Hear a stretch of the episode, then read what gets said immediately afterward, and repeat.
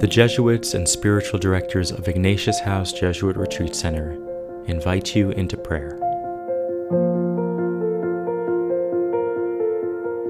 As we begin our prayer time, we pause for a moment, rest our bodies, and sense God's loving gaze upon us.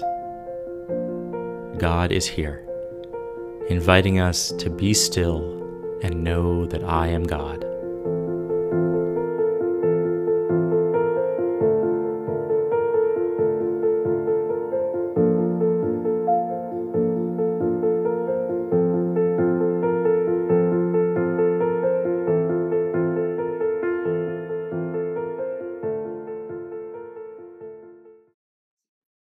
We ask God for the grace to enter into the space of the outcast, the outcast who are a part of God's world.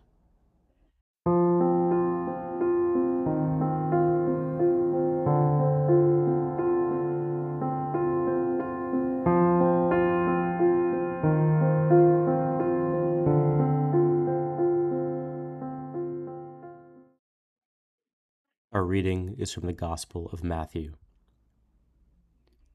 As Jesus was walking along, he saw a man called Matthew sitting at the tax booth. And he said to him, Follow me. And he got up and followed him. And as he sat at dinner in the house, many tax collectors and sinners came and were sitting with him and his disciples. When the Pharisees saw this, they said to his disciples, Why does your teacher eat with tax collectors and sinners? But when he heard this, he said, those who are well have no need of a physician, but those who are sick. Go and learn what this means. I desire mercy, not sacrifice. For I have come to call not the righteous, but sinners.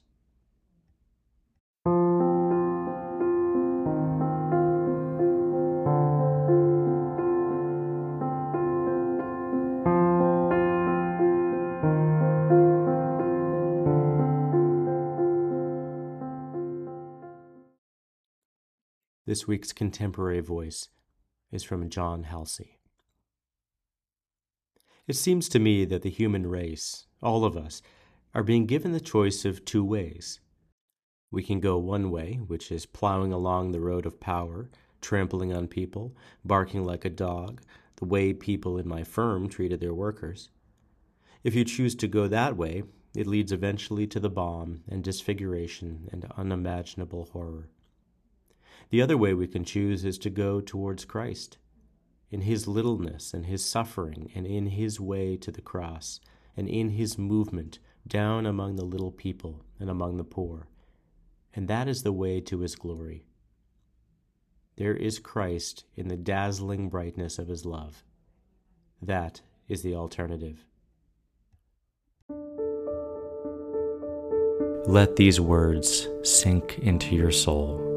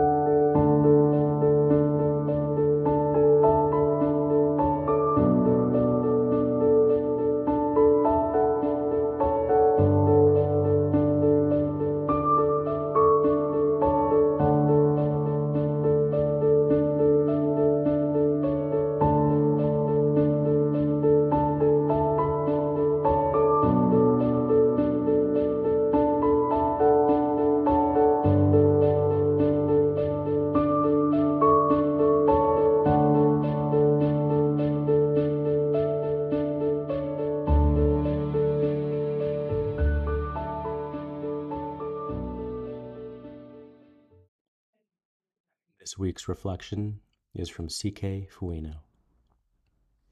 Being with the outcast, hmm. Jesus set out that day to do the ministry that he was called to do, to create an atmosphere of forgiveness and tolerance for all. He was never a part of the inside group, always the one on the outside. And this day he wanted that group of people who were never accepted in society to know that they were not lost that they were not sick, they could be healed, they could be forgiven. So he sat down to share a meal with them, to put his hand in the bowl of the hummus or the olive oil, to break off a piece of bread and share it with another, to pour out wine from a jug into his glass, and that was a shared jug with others, to have conversation around the table about life, love, and forgiveness of sins. These were literally lost ones. A tax collector assumed that role because there was no other work in town for him. No one else would hire him. He had no family skills to inherit. He wasn't taught to be anything, but he had an affinity for numbers, and he also knew everyone in town. He knew and understood the economics of that town better than any of the Romans who ruled. So he had his own value, even if the town itself considered him lost. You see, Jesus' ministry needed leaders, disciples, and they were needed from the areas where his ministry was targeted, those who were not forgiven.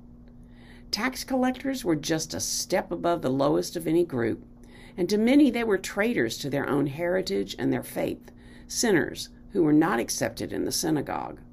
And yet, Jesus chose Levi, Matthew, to be one of his own, and when he called him, Levi leaves his tax collection booth and immediately follows Jesus. I wonder how they spent their day. Perhaps with Levi, they visited other tax collectors and invited them to a dinner meeting to hear some good news. They trusted Levi, and dinner was at his home, so why not go? It was easy for Jesus to be with these outcasts because it's really who Jesus was, too. James Merritt calls Jesus a misfit, out of place with the rest of the religious world, a teacher who healed and offered forgiveness instead of demanding something be given, a man who brought the outcast into his space or entered theirs, not pushing them away, a man who allowed children to come to him and told the world they should be like children. These tax collectors are part of God's world created by God in the image of God. Why should they be outcast or cast out?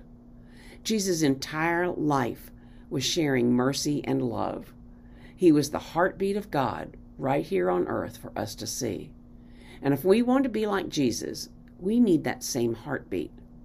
Gather the outcast and bring them in, sit with them, eat with them, share your time with them.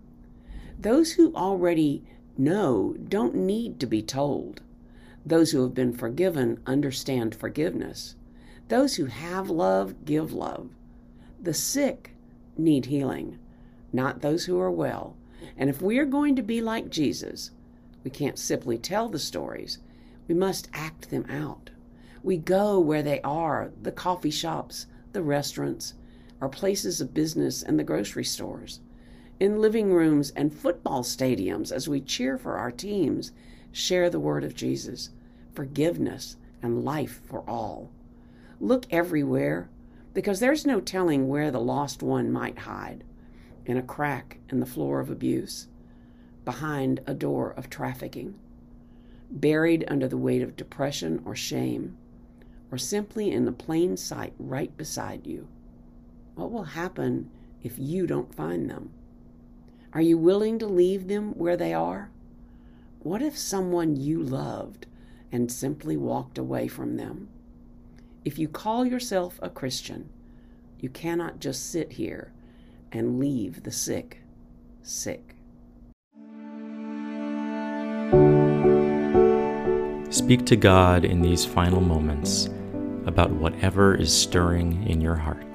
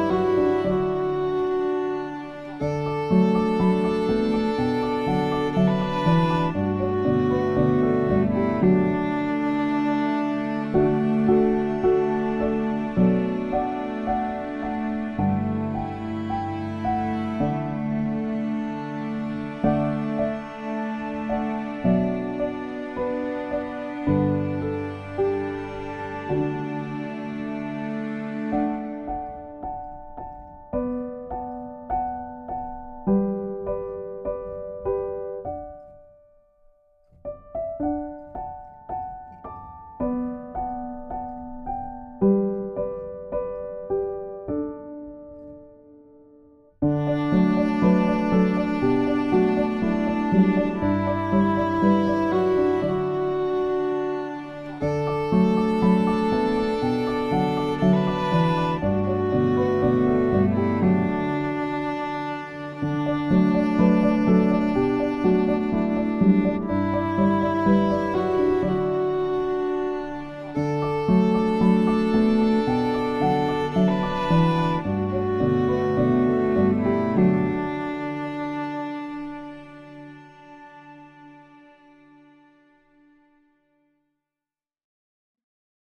Lord, we pray to hear your call to each of us, especially to those we choose not to see, for they are the ones who need you and us the most.